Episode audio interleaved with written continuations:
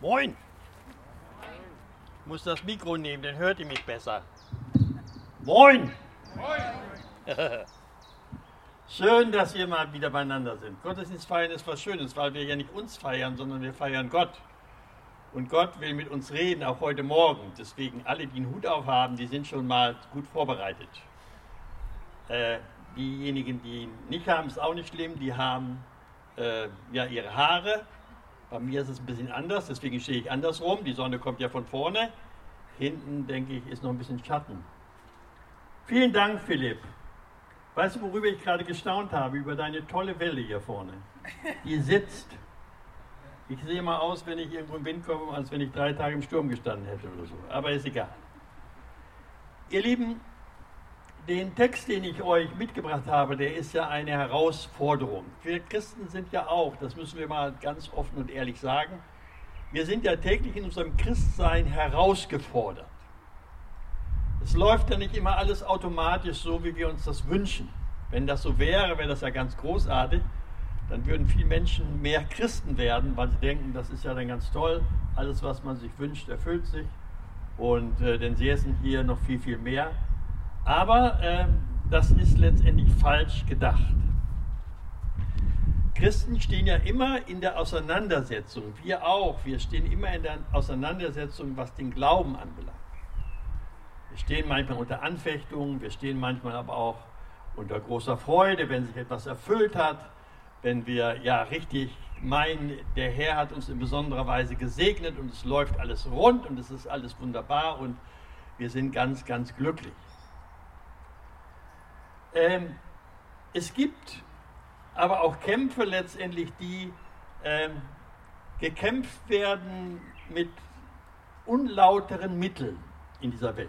Das habt ihr bestimmt auch schon oft erfahren.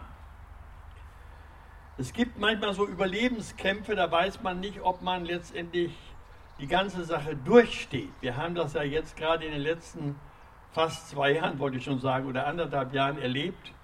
Da wurde oft auch vom Überlebenskampf gesprochen. Besonders jetzt in dieser Pandemie haben wir das oft erlebt, den Überlebenskampf. Wer wird sein Geschäft zum Beispiel noch haben? Hat es noch eine Zukunft? Oder es gibt auch Kämpfe letztendlich, die haben wir auch immer wieder vor Augen geführt bekommen, wo es darum geht, kann man da noch investieren? Ihr kennt dieses ganz bekannte Wort Triage. Da haben Ärzte mussten da zum Beispiel entscheiden, wo lohnt es nicht, wo lohnt es sich noch zu investieren in einen Patienten, dass er noch eine Überlebenschance hat und wer nicht. Das ist eine ganz, ganz schlimme Situation, wenn man das entscheiden muss. Und äh, Damals hat man dieses Wort noch gar nicht so gekannt, aber plötzlich war dieses Wort in Triage. Man muss entscheiden, was geht und was geht nicht mehr. Da entscheidet man über Leben und Tod. Das ist eine ganz, ganz schreckliche Angelegenheit. Existenzkampf habe ich schon gesagt, Erfolgskampf. Werden wir Erfolg haben in den Dingen, die wir anstreben, die wir tun? Oder wird sich ein großer Misserfolg einstellen? Wir alle kennen diese ganzen Situationen und haben sie in gewisser Weise auch alle ein Stück durchlebt, durch, durchleben es noch. Ich weiß nicht, in welcher Situation du gerade bist. Aber ich denke, jeder von uns hat da in Anführungsstrichen seine Baustellen. Deswegen heute Morgen die Frage, was ist eigentlich ein guter Kampf? Aus dem Sport kennen wir ja verschiedene Vereine, die es gibt, Fußball oder wie auch immer oder Boxkampf oder je nachdem, was man dann noch so aufzählen kann. Da ist es ja meistens so, dass da mit fairen Mitteln gearbeitet muss. Doping, das kennen wir alle. Das ist kein faires Mittel. Wenn man sich durch irgendwelche Einnahmen, durch irgendwelche Tabletten, die man einnimmt, seine Energie sozusagen noch erhöhen kann, um sozusagen den Sieg davonzutragen. Beim Fußball. Heute Abend erleben wir auch die Entscheidungsschlacht Italien gegen England. Philipp, für wen bist du? Ich bin ein Amerikaner. Ein Amerikaner, die spielen so schlecht Fußball, die Amerikaner. Insofern bist du befreit von deiner Angabe. Aber letztendlich geht es darum, dass man dann einen Schiedsrichter hat, der entscheidet, was ist jetzt ein Foul, was ist ein Abseits, wie auch immer. Da muss immer entschieden werden. Der Schiedsrichter hat dafür Sorge zu tragen, dass das Spiel gut läuft.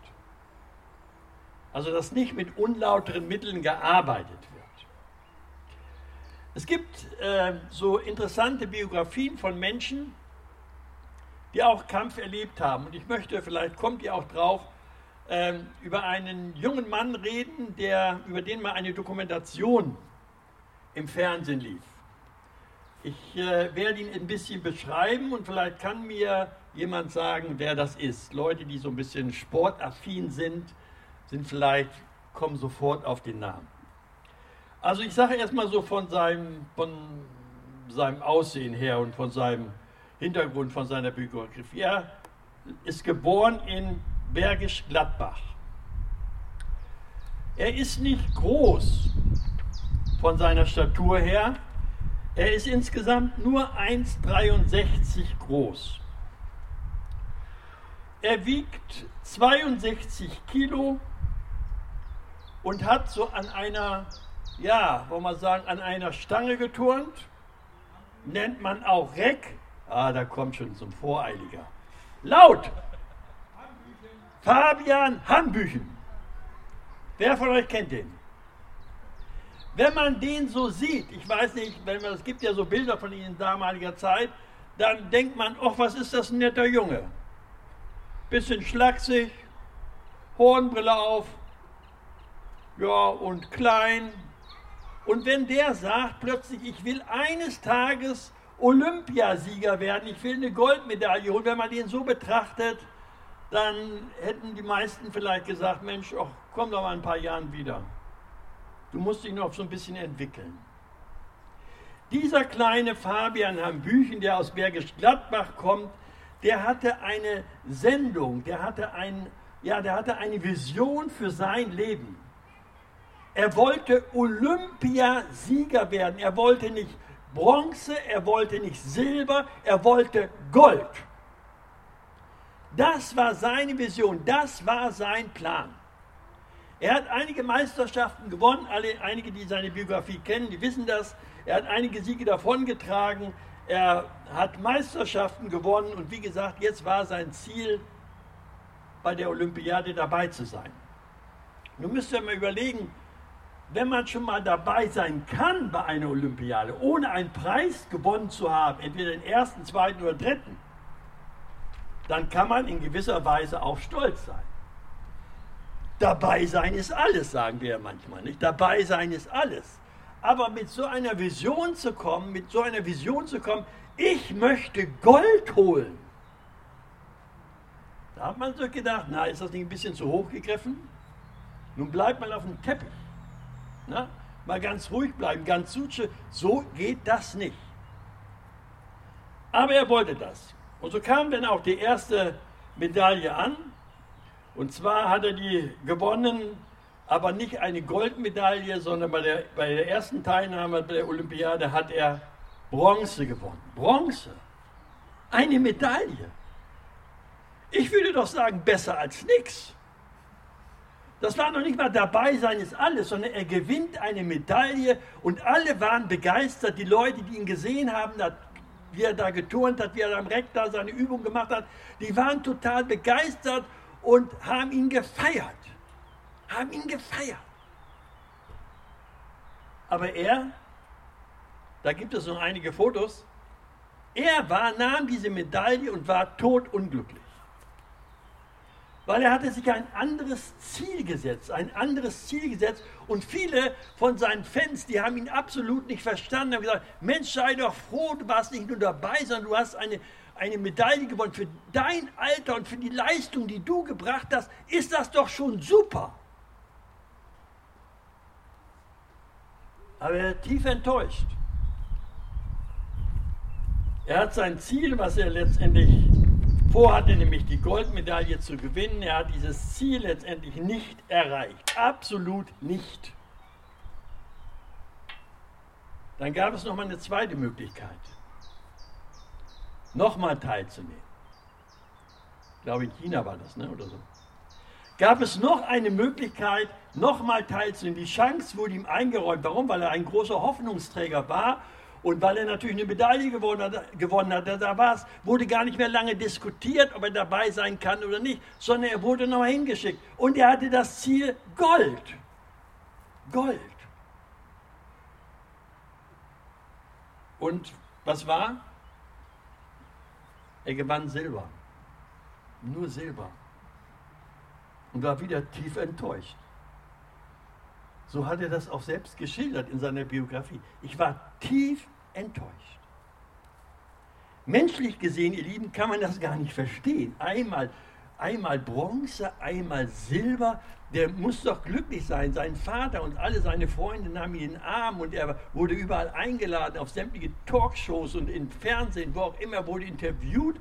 Doch er war totunglücklich. Totunglücklich.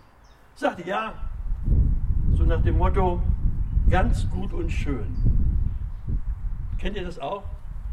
Wenn man so einen Satz sagt, ja, es war ganz nett. In anderen Worten heißt das, ich sag's nicht, jetzt SCH. Weiter könnt ihr selbst buchstabieren. War ganz nett, aber ich wollte mehr. Kennt ihr das? Wenn man das sagt, das war ganz nett, dann hat das einem nicht so ein bisschen von den Puschen gezogen oder hat einen nicht herausgerissen, sondern es war ganz nett. So, so nach dem Motto, er hat sich bemüht. Er hat sich bemüht. Das kriegt man gar nicht so in den Zusammenhang, weil man sagt, Mensch, was hat der eigentlich für eine Vorstellung?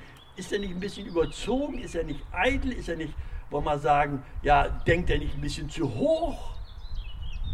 Viele seiner Mitbewerber haben ihm das übel genommen, dass er so reagiert hat. Und dann kam die dritte Chance.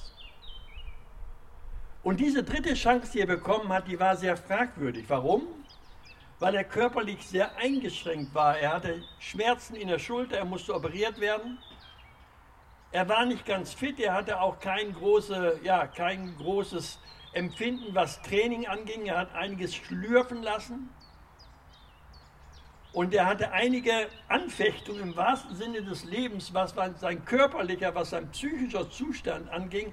Da war er sehr eingeschränkt. Eine gewisse Müdigkeit hat sich eingestellt. Und sein Vater, der auch sein Trainer war, der war ganz verzweifelt. Weißt du, wenn du einen Sohn hast, der plötzlich dem so die Luft ausgeht und den, wenn du ihn motivieren willst, wir kennen das ja von den eigenen Kindern, sei es in der Schule oder wie auch immer, dann ist das sehr, sehr schwer. Aber er glaubt an. Und er sagte, ich sage es jetzt mal mit einfachen Worten, reiß dich zusammen, wenn du dieses Ziel hast, Gold zu gewinnen. Da musst du noch mal ran. Und wie gesagt, das war sehr fragwürdig. Und dann kam es, dass er noch mal ran musste, und zwar in Peking.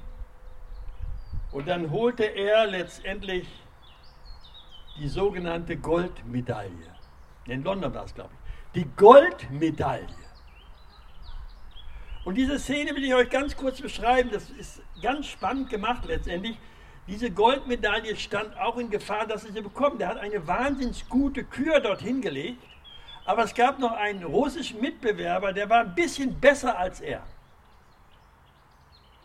Der kam hinter ihm dran und so war Gold noch nicht sicher, hat eine ganz tolle Performance gemacht, ist auch gut aufgekommen im Stand, ist nicht umgekippt oder was weiß ich, sondern hat seine Kür mit Bravour beendet. Aber da kam noch jemand. Und dieses Bild, das habe ich auch gesehen, das werde ich nie vergessen, dieser Russe, es war glaube ich ein Russe, ich habe den Namen nicht mehr im Kopf, der hängte sich an dieses Reck und was passiert? Er fällt runter, fällt auf den Bauch. Ende. Und Fabian Hambüchen holte Gold. Das war sein Ziel. Was will ich euch damit sagen, ihr Lieben? Ich will euch damit sagen, letztendlich, es gibt Kämpfe. Ein Kampf hat immer auch mit Kraft zu tun, hat mit Energie zu tun, hat mit Willensentscheidung zu tun und hat damit zu tun, dass man das Ziel, was man vielleicht sich gesteckt hat, versucht zu erreichen, da braucht man einen starken, wie sagt man so schön, einen starken Willen. Ich habe manchmal den Eindruck, unter den Christen ist es auch so, dass sie, wenn irgendein Hindernis kommt, dass viele oft die Neigung haben, auch aufzugeben, sich hängen zu lassen. Das gibt es auch unter Christen. Ich selbst habe das auch oft erfahren. Wenn man sich hängen lässt, dann nimmt man die Ziele, die Gott mit deinem und mit meinem Leben vorhat, dass man diese Ziele nicht ernst nimmt. Nicht ernst nimmt. Das ist der erste Punkt. Das zweite, man traut Gott nicht zu, dass er etwas bewirken kann, was wir im, wo wir mit im Vorfeld nicht gerechnet haben. Deswegen die Frage heute Morgen, was traust du Gott in deinem Leben zu? Oder wo kämpfst du an Stellen, wo du gar nicht kämpfen sollst? Wo gibt es Situationen, wo du dich täglich abrackerst, um irgendwie ans Ziel zu kommen, bloß du erlebst eine Schlappe nach der anderen? Deswegen die Frage, wo kämpfst du? Was ist dein Kampf? Ist es ein Kampf, in dem du dich selbst verwirklichen willst? Ist ja auch so ein schönes Wort, Selbstverwirklichung. Ne? Selbstverwirklichung bedeutet nichts anderes als Selbstvergöttlichung. Selbstvergöttlichung. Ich will den Handbüchern das gar nicht unterstellen. Der wollte Gold haben, der hatte, ich glaube, die Medaille, das Stück Metall, das war ihm egal, aber er wollte Gold haben. Er sagt, wenn ich dabei bin, dann will ich den ersten Preis machen. Ich glaube, er war spielerisch dabei. Hatte Lust, hatte Bock. Und die Frage, haben wir Freude an dem, was Gott durch dein und mein Leben bewirken will? Sind wir uns der Möglichkeiten bewusst, sind wir uns der Möglichkeiten bewusst, was Gott in dich hineingesteckt hat, hinein investiert hat? Ich habe das Wort aus 2 Timotheus 4 genommen, weil mir das wahnsinnige Dinge, ja, wo mir da wahnsinnige Dinge aufgeleuchtet sind. Erstens, Paulus sagt ja, ich habe einen guten Kampf gekämpft. Wenn ich euch jetzt fragen würde, wie sieht dein Kampf aus? Einige würden sagen, naja, Augen zu und durch. Muss ja. Hätte besser laufen können. Einige würden sagen, na, weiß nicht. Habe ich ein ziemliches Unbehagen. Fühle mich bei der ganzen Sache nicht wohl. Viele vielleicht würden sagen, ja, vielleicht habe ich auch den Maßstab zu hoch gesteckt für mein Leben. Kann durchaus sein. Deshalb die Frage, wo hast du angefangen, dich selbst zu begrenzen, wobei doch Gott ganz andere Möglichkeiten in deiner Person sieht? Fragen wir nach dem, was Gott will?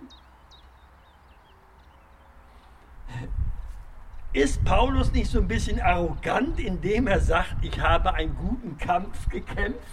Wer würde das von sich behaupten? Nein, wir würden immer unsere Defizite sehen. Wir würden immer oft unsere Niederlagen sehen. Und oft ist es so, dass wir uns, uns bei diesen Niederlagen auch aufhalten, dass sie unser Leben bestimmen, auch manchmal unser geistliches Leben bestimmen.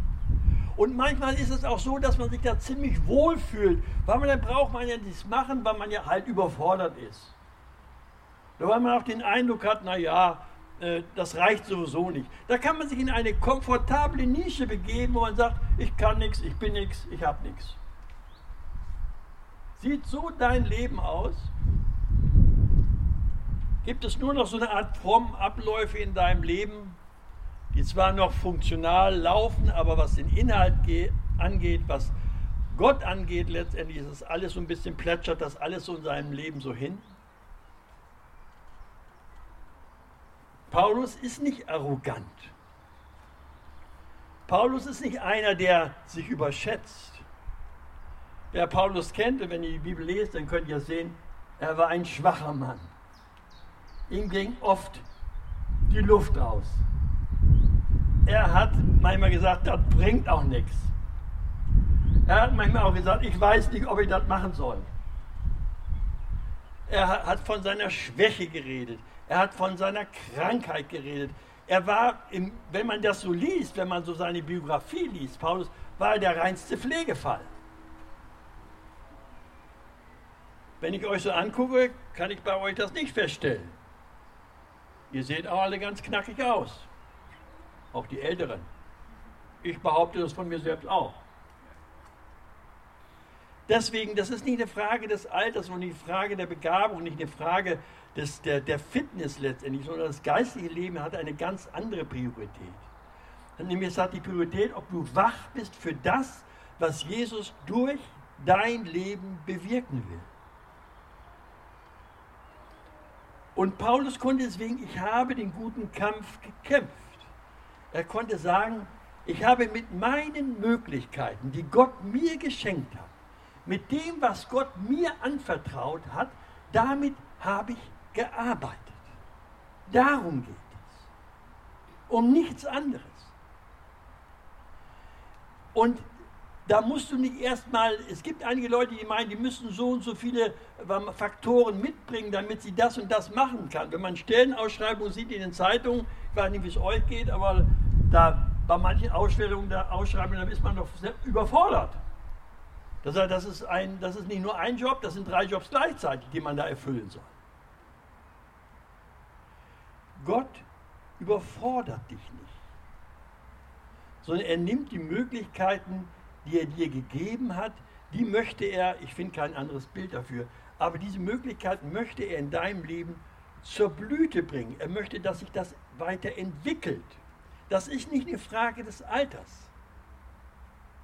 Das ist nicht von Äußerlichkeiten abhängig, sondern es ist von deinem geistliches Leben abhängig, von dem, wie du mit Gott kommunizierst. Das ist auch nicht von Äußerlichkeiten abhängig. Gebete sind wahnsinnig wichtig. Ich habe eine große Achtung vor Menschen, die vielleicht körperlich eingeschränkt haben, aber die die Hände falten können, die beten können. Ganz still. Ich habe Achtung vor Leuten, die die Begabung haben, etwas zu wuppen, zu organisieren. Das sind ganz wertvolle Schätze. Gott möchte aber nicht, dass du daran kaputt gehst, sondern er möchte, dass es auch dir ganz persönlich, und das war das Ausschlaggebende bei Paulus, dass du selbst dadurch auch Segen erlebst, das heißt, dass du dich selbst gesegnet fühlst in dem, was du tust. Ist das nicht toll? Schlaft ihr schon? Nein. Vielleicht müsst ihr mal das von der Basis betrachten. Das heißt, ich gehe als Gesegneter daraus. Deswegen ist das nicht übermütig, was hier Paulus sagt, sondern er sagt, es war ein guter Kampf. Auch manche Niederlagen, die ich erlebt habe, trotzdem war es ein guter Kampf. Das heißt, es wird in die Geschichte eingehen.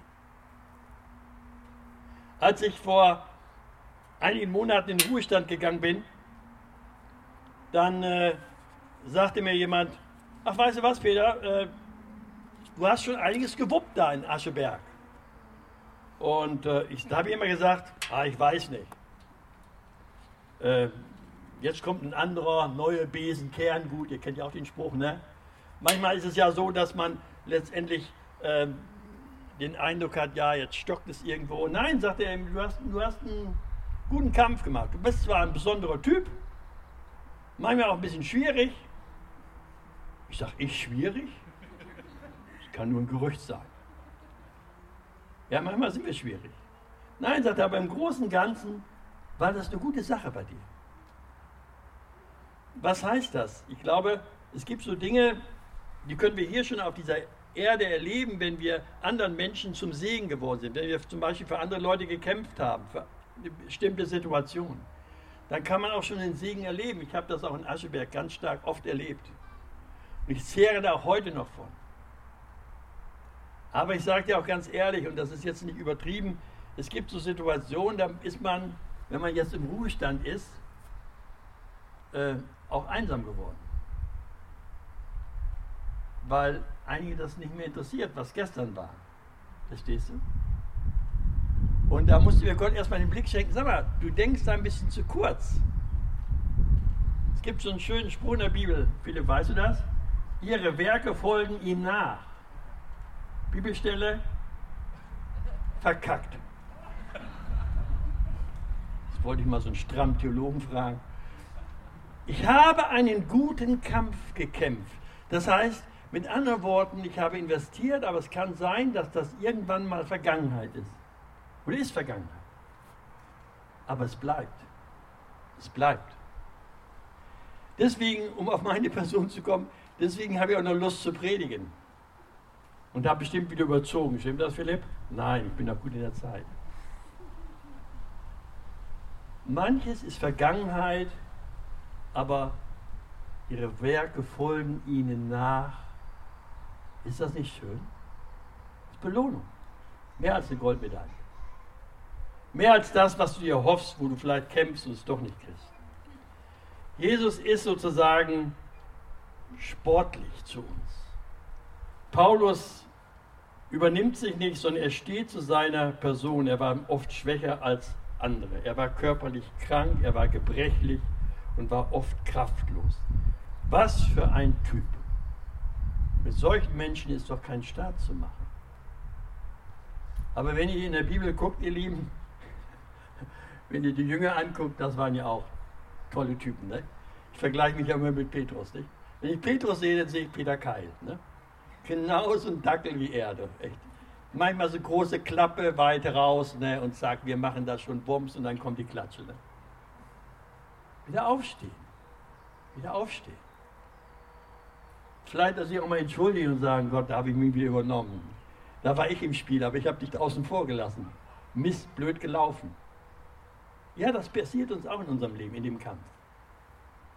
Dass wir immer unsere eigenen Lorbeeren einsacken wollen letztendlich. Und das haben wir letztendlich nicht nötig, sondern Gott möchte derjenige sein, der in deinem und in meinem Leben investiert.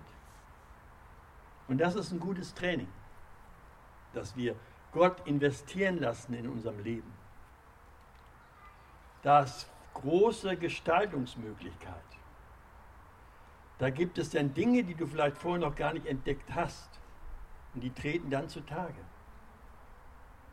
Ich glaube, dass jeder von uns, jeder, der Jesus kennt, jeder, der Gott kennt, dass er irgendein, jeder mindestens ein Erlebnis hat, wo er sagt, da habe ich Gott ganz kreativ, ganz spannend in meinem Leben erlebt. Sei es, dass du zum Glauben gekommen bist. Sei es, dass du Dinge erlebt hast, die du vorher gar nicht für möglich gehalten hast. Aber das möchte Gott auch weiterentwickeln das hat auch mit Kampf zu tun.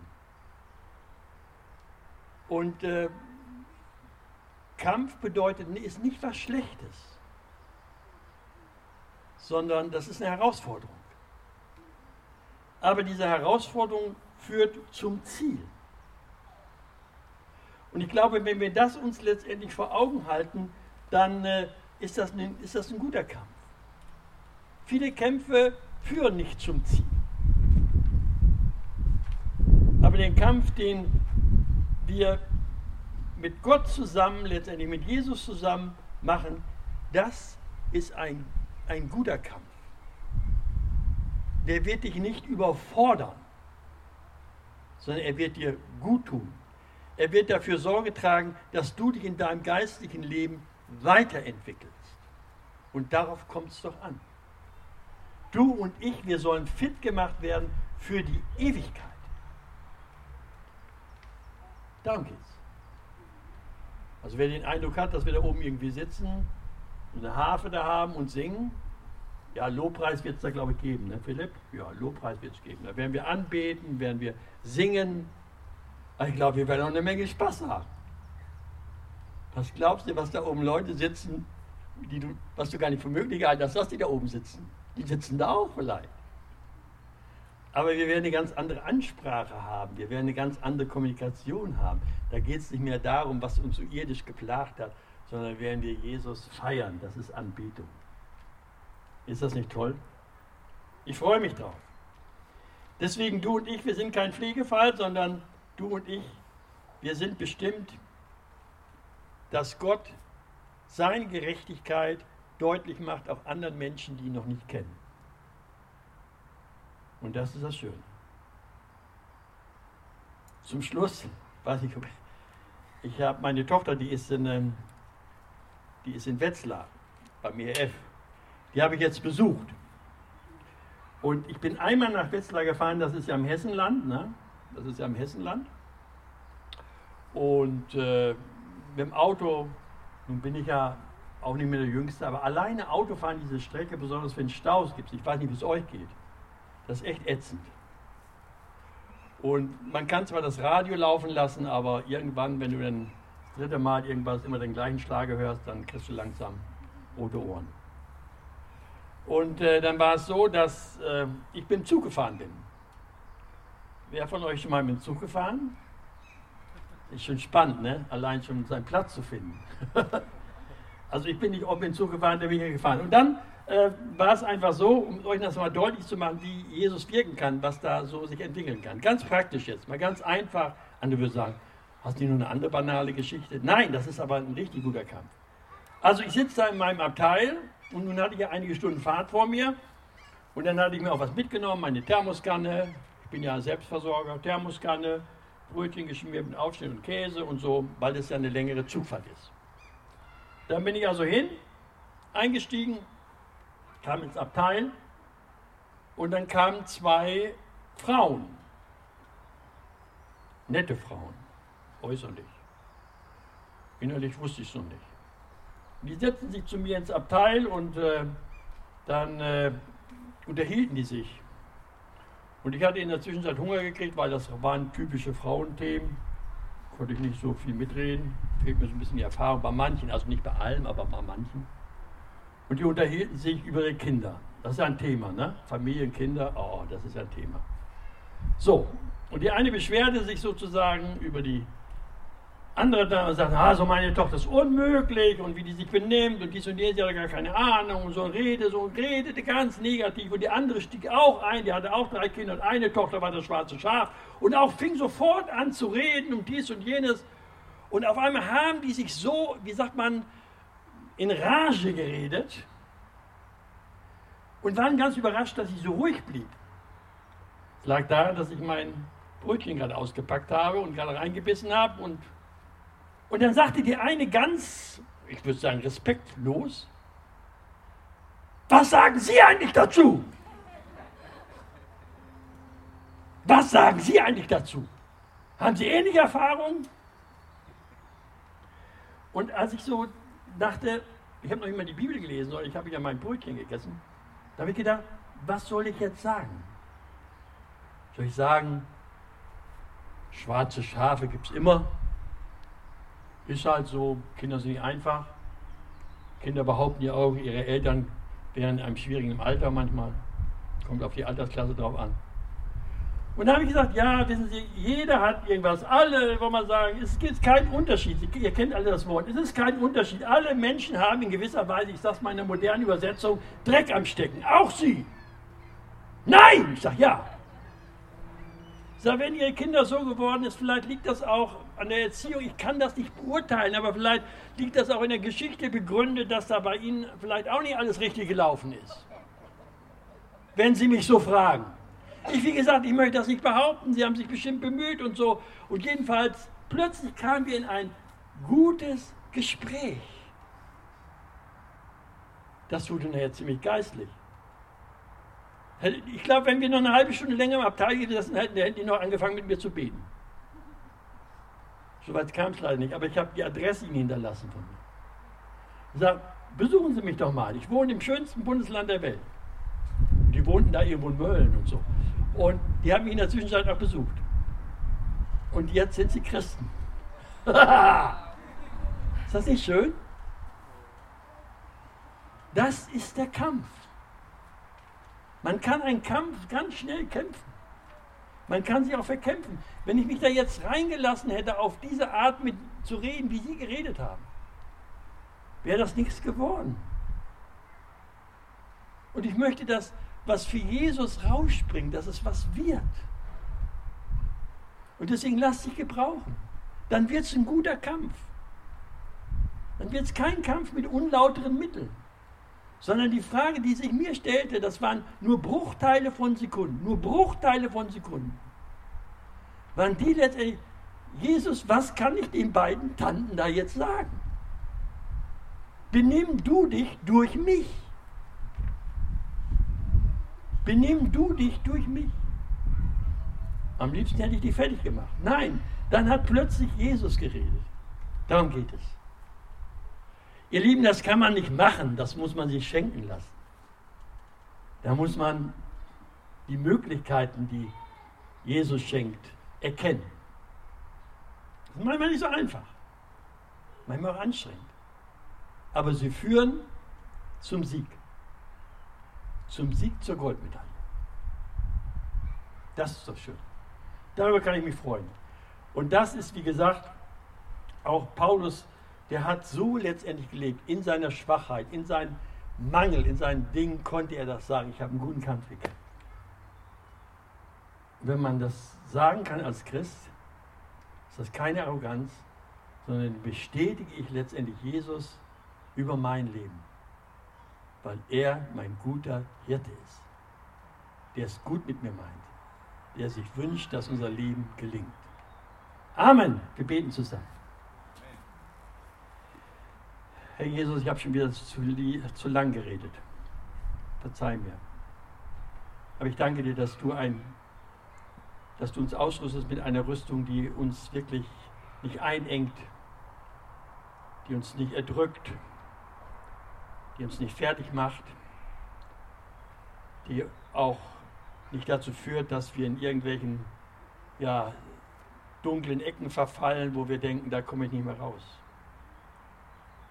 Jesus, du machst unser Leben kreativ, so wie du auch das Leben von Paulus kreativ gemacht hast. Der war nicht arrogant, der war nicht hochnäsig, er hat seine Schwächen erkannt, hat aber auch erkannt, dass du aus seiner Schwäche was Großes gemacht hast. Und dafür war er dankbar. Und ich bin selbst auch dankbar für das, was du manchmal auch in meinen Niederlagen gemacht hast, nämlich Sieg. Herr, wir kämpfen alle, wir haben alle unsere Baustellen und das ist manchmal nicht so einfach. Und manchmal wissen wir gar nicht, wo sollen wir jetzt hin, rechts, links, geradeaus. Aber du hast einen Weg für uns. Und dieser Weg führt wirklich zum Ziel und hat auch die Möglichkeit, dass dadurch etwas ganz Neues für unser Leben entsteht. Herr, schenke, dass wir da deshalb mit wachen Geist, mit wachen Geist uns auf das einlassen, wozu du uns gebrauchen willst. Segne uns, sei mit uns und hab Dank, dass du ein wunderbarer Herr bist. In deinem Namen. Amen.